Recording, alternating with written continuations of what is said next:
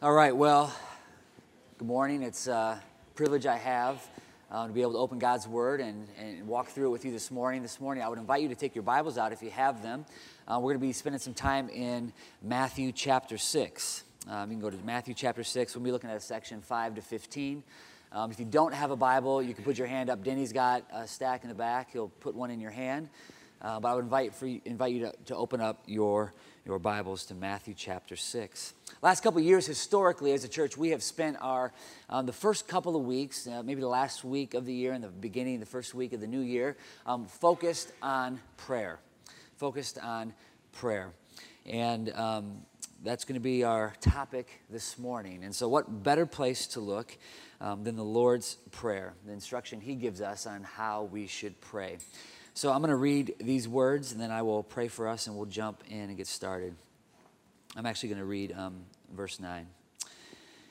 Pray then like this Our Father in heaven, hallowed be your name.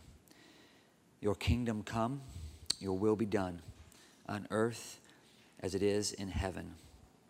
Give us this day our daily bread, and forgive us our debts, as we also have forgiven our debtors. And lead us not into temptation, but deliver us from evil. We pray for us. Father God, Lord, as we um, consider the words of our Savior this morning, Lord, I pray that you would send us your Spirit, that He would be here, that He would show us your Son and our desperate, desperate need for Him, Father. Lord, I pray that these words um, would guide us, would direct us, Father, that they would challenge us um, to be a people uh, wholly dependent on you, Father, um, and committed as a result in prayer. We ask these things in your holy and precious name. Amen.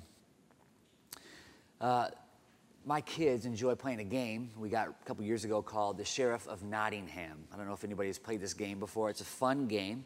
Um, it does involve a little bit of deception, however. So um, I don't know that it teaches the greatest moral principles, but it's fun. It's all for the sake of the game, right? Forget about it. But the basic idea is that you're merchants that are trying to smuggle in contraband um, to the market, and you have to get past this, this sheriff who, who will call you out, right? He'll, if, he, if he thinks that you're lying, that you don't have what you say you have in your cart, he'll call you out in it, okay? And so it's a fun game. It's a fun game, but it, it actually reflects um, to some degree how the ancient world worked okay? The ancient world, where the market was concerned, uh, merchants would use wax. They would use wax to cover up imperfections, cracks, especially in things like pottery. These things that they would sell at the market. So they would cover up the cracks in a, in a vase or a, a glass dish or something like that with wax. Okay? And as a result, um, merchants who were selling the real deal, right? Genuine, 100% real, unstained, unblemished pottery, they would hold a sign over their stand, and the sign would read, Sine Cire, Sine Cire, without wax. It's where we get our word sincere from. Genuine, real, sine cire, without wax so that folks, as they were walking through, navigating the market, and they wanted to get the real deal, a piece of pottery with no wax, the real genuine thing, they would look for that sign, sine cire. In Matthew chapter 6, verses 1 through 18, the section that we find, what hopefully for many of us is a very familiar passage, is a passage where Jesus is in pursuit, much like a person navigating the market looking for the real thing, Jesus is in pursuit of sincere faith. Sincere faith. And he talks specifically about three practices, three disciplines that are vital to the life of faith that can oftentimes be covered up with things like wax, okay?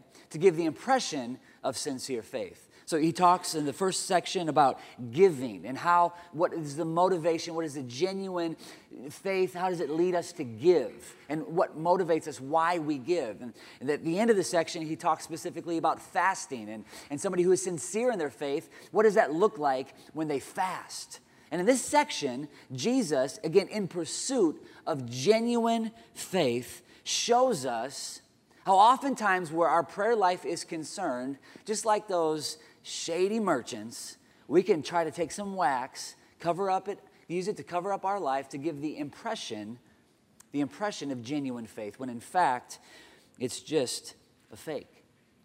Jesus is after genuine, sincere faith. And, and really, what I want to show you this morning, what I think this text reveals to us, is that if you are sincere in your faith, you will be serious about prayer. For the person who is sincere in their faith, they will be serious about prayer. Now, there, there is a problem. There's, there's a bit of a problem and, uh, where prayer is concerned. In fact, many of us who are maybe trying to live this Christian life would probably identify, if you're like me, with the problem that prayer may present. Right? Prayer is not always super easy. My, my guess, I would just assume that if you were to look back in 2018, right, my guess is most of us here in this room probably would say, you know, 2018 was not a year that I just absolutely killed it in prayer, right? If we were to look back at our year, as we consider 2019 the year ahead of us, odds are my, my hope would be that every one of us would say, this is an area that we should desire to grow in, right? and, and prayer can be a struggle. I'm the first one to admit it. Prayer can be difficult. We'll sit down, maybe we'll commit a few times to prayer throughout the week, and after, you know, we'll pray through the president, we'll pray for the president, pray for the government, pray for our kids, right? And then after about two minutes, our mind begins to wander and to drift, and we become distracted, and before you know it, um, we are playing Candy Crush on her phone. I don't know, is that what they play nowadays? I'm not totally sure. But we got the phone out and we're completely distracted. There are a lot of significant challenges that stand in our way that keep us from being a praying people. Again, in the pursuit of sincere faith, we want to be committed to prayer.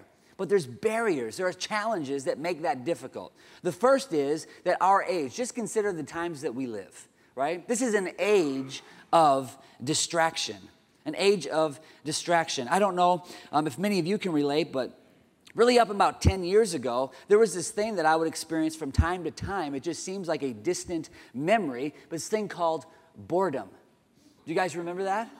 When you could actually have nothing to do and you would ask yourself, wondering, what should I do now? What should I do with my time? Right? Well, I, I mean, boredom simply doesn't exist anymore, right? I mean, we have just basically a cyborg appendage that's connected to us at all times, demanding our attention. Right? And the people who are developing your phone, the thing that sits in your pocket, maybe in your hand right now, put billions and billions and billions of dollars into making sure two things happen. One, that thing demands your attention, and two, you become addicted to it. All right? That's their goal. So, although you may think you own your phone, for many of us, the opposite is the truth. It owns us, right? And it's Netflix, whether it's YouTube, and the endless videos of cute kittens, right? That are just waiting for us to watch, right? The season just ends, and all of a sudden, Netflix, it's like, okay, I stayed up late watching that season, and it's two o'clock in the morning we'll just watch another season, right? You know? Like it's all there. Like standing in line is is sometimes fun. Like I enjoy waiting because I can read, I can listen, I can explore the interwebs, all right? Like we are continually distracted. Our attention, our attention is become something that other people use to make money. They want your attention, right? We live in an age of distraction. The, the other challenge, I think, where prayer is concerned, specifically in our day and age today, is that it's not just an age of distraction, it's also an age of unprecedented wealth, especially in the Western world, right? And so we live in this false sense as a result of the wealth and the economy that is here. We live in a false uh, sense of security. Okay? We have money at our disposal, many of us do. We spend that on entertainment and on leisure as we wish. Security, there's always, there's whether it's a retirement fund, okay, whether it's the government in times things in case things get difficult. There are resources, there are safety nets all around us because we live in an age of unprecedented wealth. So the very thought that you need to reach outside of yourself to get help by somebody often keeps us from doing just that. It, keeps us, it makes, we live in this illusion that we can be completely independent and it will be okay. It's an age of distraction, but it's also an age of unprecedented wealth. It makes it difficult for us to actually take our needs to God. Okay? It makes it difficult. And a lot of times, the reason why maybe some of us may be wealthy or may have money in the future, even that we're walking into, is because we have ability. We have gifts. We have skills. We can contribute. We can work. So when there's a problem, our response, if you're like me, is to quick work and do, make things better, fix the problem, not take it to God. So it's an age of distraction, it's an age of unprecedented wealth, but it's also an age of secularization. It's an age of secularization as well. So many of us are uncertain if God exists. And as a result, if we don't know that God exists, we certainly don't think that He cares anything about what we would have to say to Him and that He would do anything for us, right? The idea that, that in our culture, that church and prayer and God and faith is something that's natural to life, that's a not so distant relic of the past all right? There's an article I read just recently in The Atlantic was talking about the millennials and kind of talking about how they can be accused of killing many things in our culture, namely napkins. Apparently, millennials don't use many napkins. They go to paper towels, canned tuna, Slade canned tuna, no more, right? The McWrap.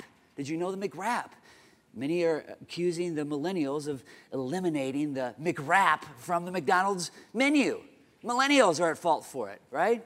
Well, of the many things that potentially, whether or not it's the minute, golf is another one, department stores is another one, just victim after victim after victim, right?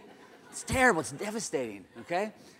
But uh, one of the many things that millennials is this the concept of the nones, right? That in the last 30 years, those who do not affiliate with a religion has quadrupled among those in the ages of between the ages of 18 and 29 right? And so the idea that faith is, you know, this is not, this is a post Christian world that we live in. It's a post Christian world that we live in. And as a result, like it's not a part of just the air that we breathe. Faith is not around us, it's a secularized age. And so there are significant challenges as a result that keep us from being a praying people, whether we're distracted, whether we think we can do it on our own, or whether we just don't believe. But Jesus says Jesus says, in his pursuit of a sincere faith, and my hope would be that all of us around here, this is also an age of authenticity, right? And it's not, that is not a novel idea, but it is a noble one. It's a noble one. Jesus is in pursuit of a sincere faith. And if you want to lay hold to a sincere faith, a real, authentic, true faith, Jesus tells us we should be a people of prayer.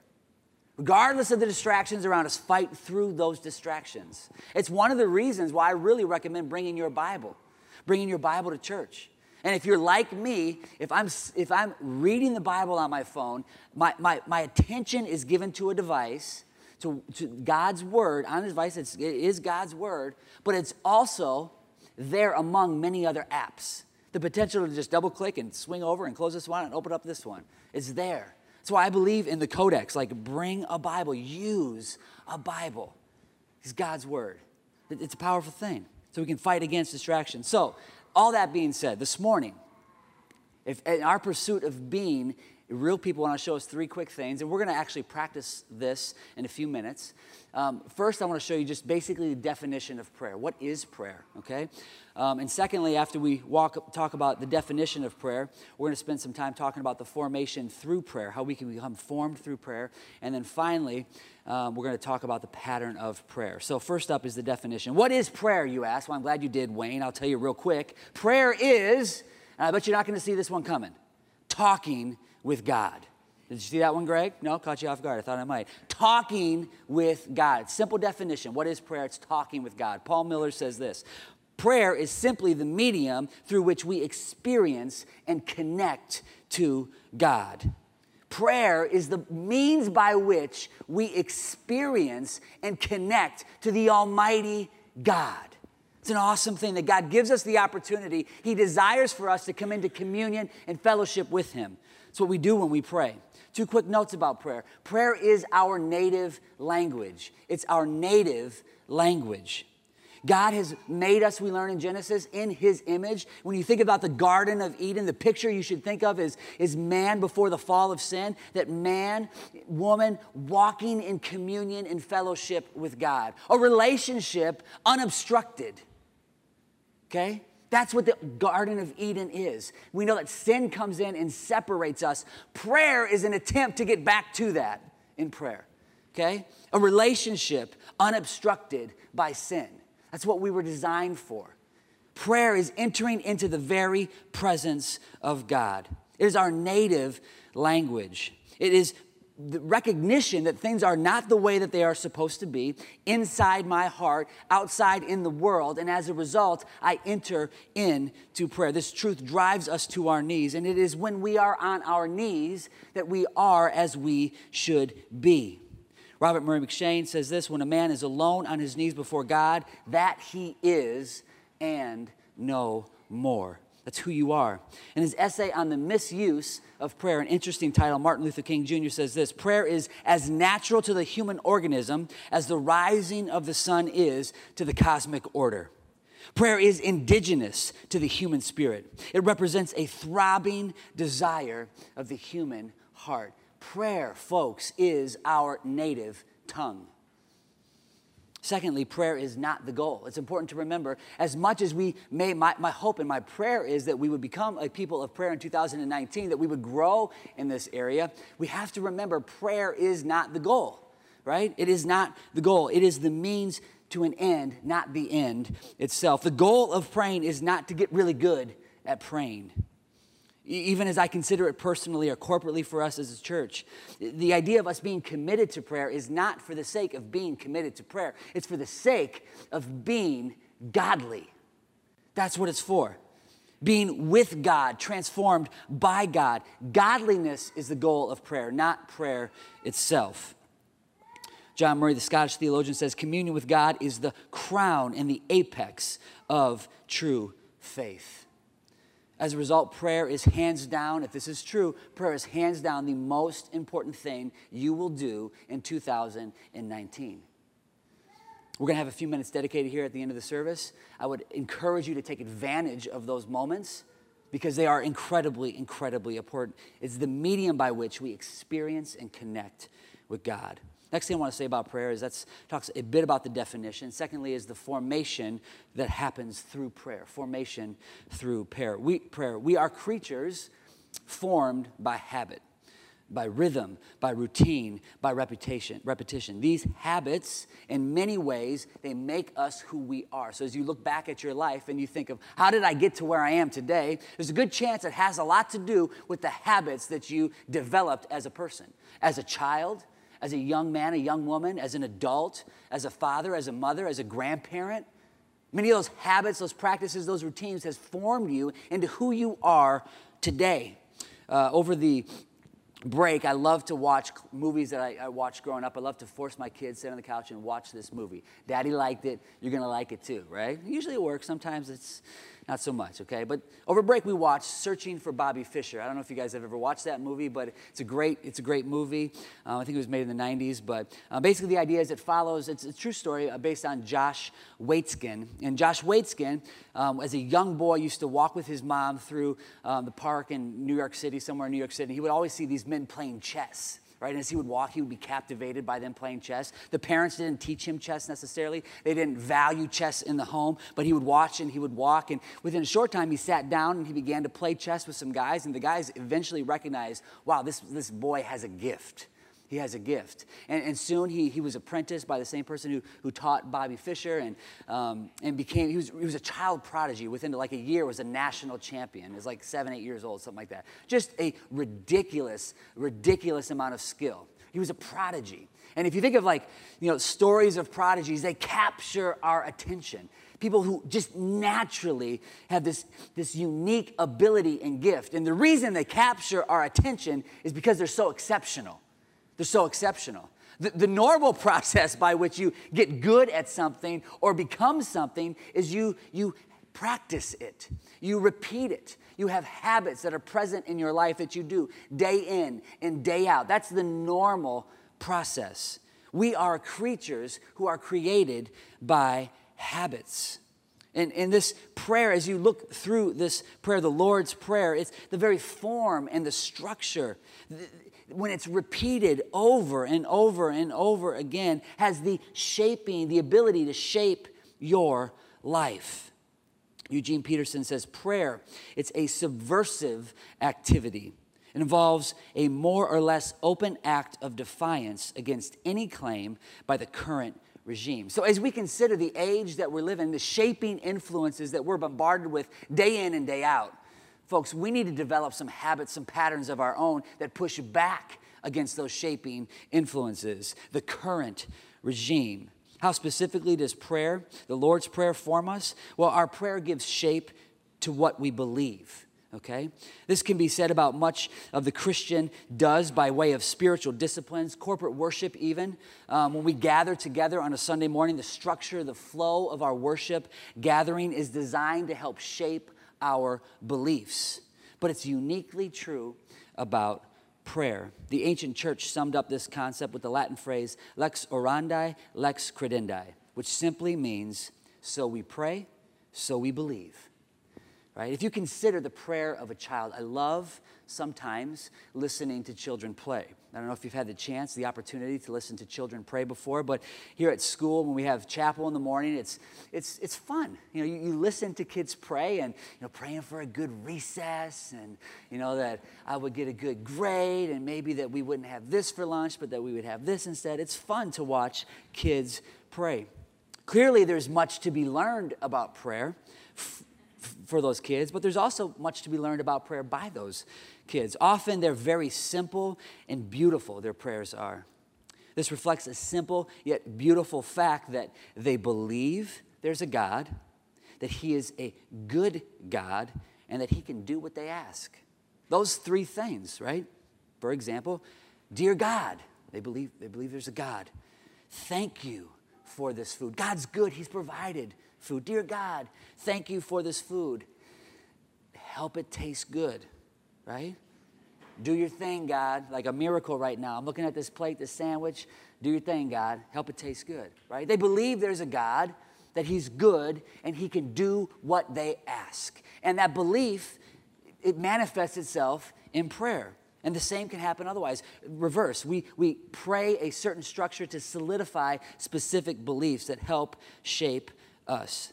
The first step toward God is a step away from the lies of this world. So, as we desire to shape our beliefs and to form who we are as people, Jesus gives us the Lord's Prayer.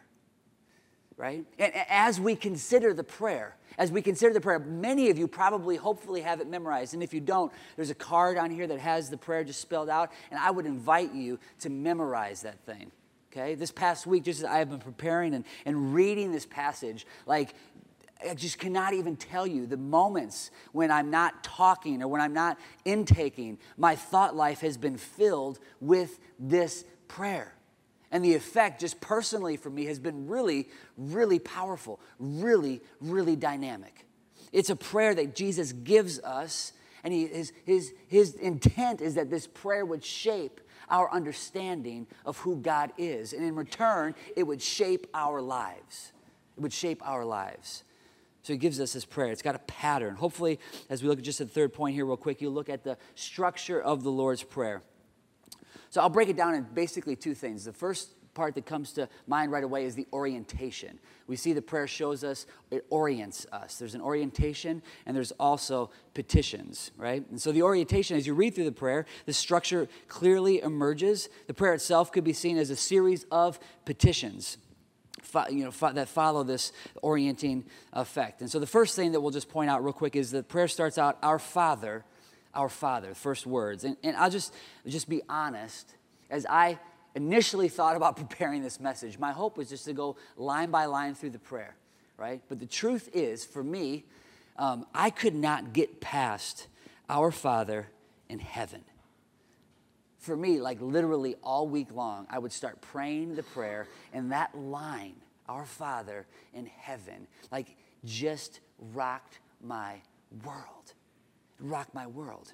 Our Father in heaven. As we pray to our Father, we are reminded that God is our Father. He is good. The, the idea here for this to be a revolutionary prayer for you is to believe that God is our Father and He has good intentions for you, right? And to take God at His word for that. That He is our Father and He has good or intentions for us. This, this truth orients, puts us in a proper relationship with God the idea that God sent his son so that you and I can become his adopted sons. Romans 8 17 says, and, and if children, if we are his sons and daughters, then, then we are heirs, heirs of God and fellow heirs with Christ, provided that we suffer with him in order that we may also be glorified with him. We are God's adopted children because of what Christ, the only begotten Son, did for us so that we could take a place in the family room of God the Most High. Now, for many of us, I'll just pause. For many of us, the concept of father is a difficult concept as we think about talking about who God is to get our minds around, right? For, for many of us, there may be father wounds that lie deep in our hearts and in our past. Our earthly father may, as you think about your earthly father, may have been someone who you, you would not and you could not even approach potentially. For, for many of us, the relationship of our earthly father can, can be seen as a barrier to viewing God as our father. Maybe our relationship is marked by maybe abuse or abandonment or absence. And it can be difficult talking about God as a father can be difficult for us. But what I want to ask you to do, and I recognize that, and God knows that. God knows that. What I want to ask you to do is to not give up on that journey. It may be painful to be able to call God your Father, it may be difficult, but what I can guarantee you, folks, is it absolutely will be worth it. It will be worth the journey. For, for all of us, for all of us, we have the opportunity to call God our Father. And He is a loving God who intends good for you. It's an amazing thing. In John 17, when Jesus prays the high priestly prayer, six times in that passage, he calls out to God, his Father. God, his Father, over and over and over again. God is loving and has good intentions towards us. Where is God? God is in heaven. It, it, reminds us that God is apart from us, right? He is apart from us. God exists apart from the created universe. Before space and time were created, God simply was, and He still is. He, ex- he exists completely apart from any geographic location. It's described repeatedly in the Bible as God being exalted above the heavens right? So he is apart from us. He is, he is distant from us. He is mighty. He's omnipresent. He's everywhere, right? But at the exact same time, he's also here with us now. He's as far from you as he can be, and he's as close to you as he can be simultaneously. It's an amazing thing that God our Father is in heaven. He wants us to come and talk to Him. He's, he's intimately involved in the workings of His creation, right? He's our Father, He's in heaven. And then the, as, the, as the prayer goes on, there's a series of petitions. There's a series of petitions that, that God shows us. Jesus tells us, we, I want you to ask things, right? So for some of us, it's important that we get these two things in proper place. Orientation first, petition second, right? Many of us, when we enter into prayer, it's flipped around the other way, right? We come to Him instantly with all these wants and desires, wishes, demands, maybe even, if you will, right? Do this. Can I have this? I want this. And many of those can be good things. That's okay, but Jesus tells us start out first. Right? The whole first, even the first three petitions are focused on God's glory. Hallowed be your name. Your kingdom come. Your will be done on earth as it is in heaven. The first three things that we should be asking of God revolve around His glory. The second three things revolve around our need, right? So when we start with prayer, we start with God, reminding ourselves of who He is. And then, here's the great thing, right? That God gives us this mechanism as we look at the world outside, as we look at our heart, even in our lives, and we come to the conclusion things are not as they should be. The amazing thing about the Lord's Prayer is that Jesus tells us there's something you can do about it. There, there is something you can do about it. Things are broken. You don't have to look very far to realize that, right? And oftentimes, if you're like me, as you think about the big picture of everything in this world that is not going as it should be, you can feel hopeless, helpless. What can I do? Jesus is saying you can do something. Now, here's the deal what we can do is different than what we see most people doing around us, right? For most of us, if you're like me again, right, you think about things are broken, they're not as they should be. What can I do about it? Our options, my options, a lot of times tend to be I can complain about it right? I can complain about it, right? Maybe I can protest. Get a mob together, get some signs together. This ain't right. It's broke. Fix it. Right? We can protest. Maybe there's a time and place for that. Or another popular one this day is we can comment. Comment, right? Just comment. Comment. That's what I'm going to do about it.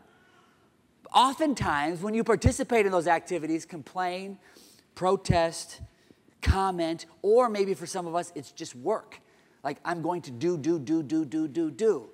What Jesus tells us is the thing you should do first and most is fall to your knees. You have direct access to the one and only who can do anything you ask. He can do anything you ask. I'll just give you a quick example. Now, this is not, I, you know, Dave was here last week and talked about the power of prayer and shared story after story after story where God's worked supernaturally through prayer, okay? And I have seen moments where God has done that. Um, but, you know, sometimes I wish I saw more. Anybody else hear me on that? Okay? A couple months ago, I, we took kids to camp. I'll just share this one real quick. I don't think I've shared this one here before, but we took kids to camp. And um, if those of you know Faith Academy, we do our own transportation with buses and vans and things like that. And went to pick up, this was over the summer, went to pick up this van, a rental van, because none of our vehicles were quite good enough to get kids to and from camp. Picked up a rental vehicle and uh, was driving back from rent, from this budget place in Cedar Rapids. Dee Dee, I think, did you go with me to help pick one up as well? We got in these vans, and our first impression was, oh my goodness, 2018, beautiful 15 passenger van. It was safe. It had an aux cord. Hallelujah. Praise Jesus for the aux cord, right?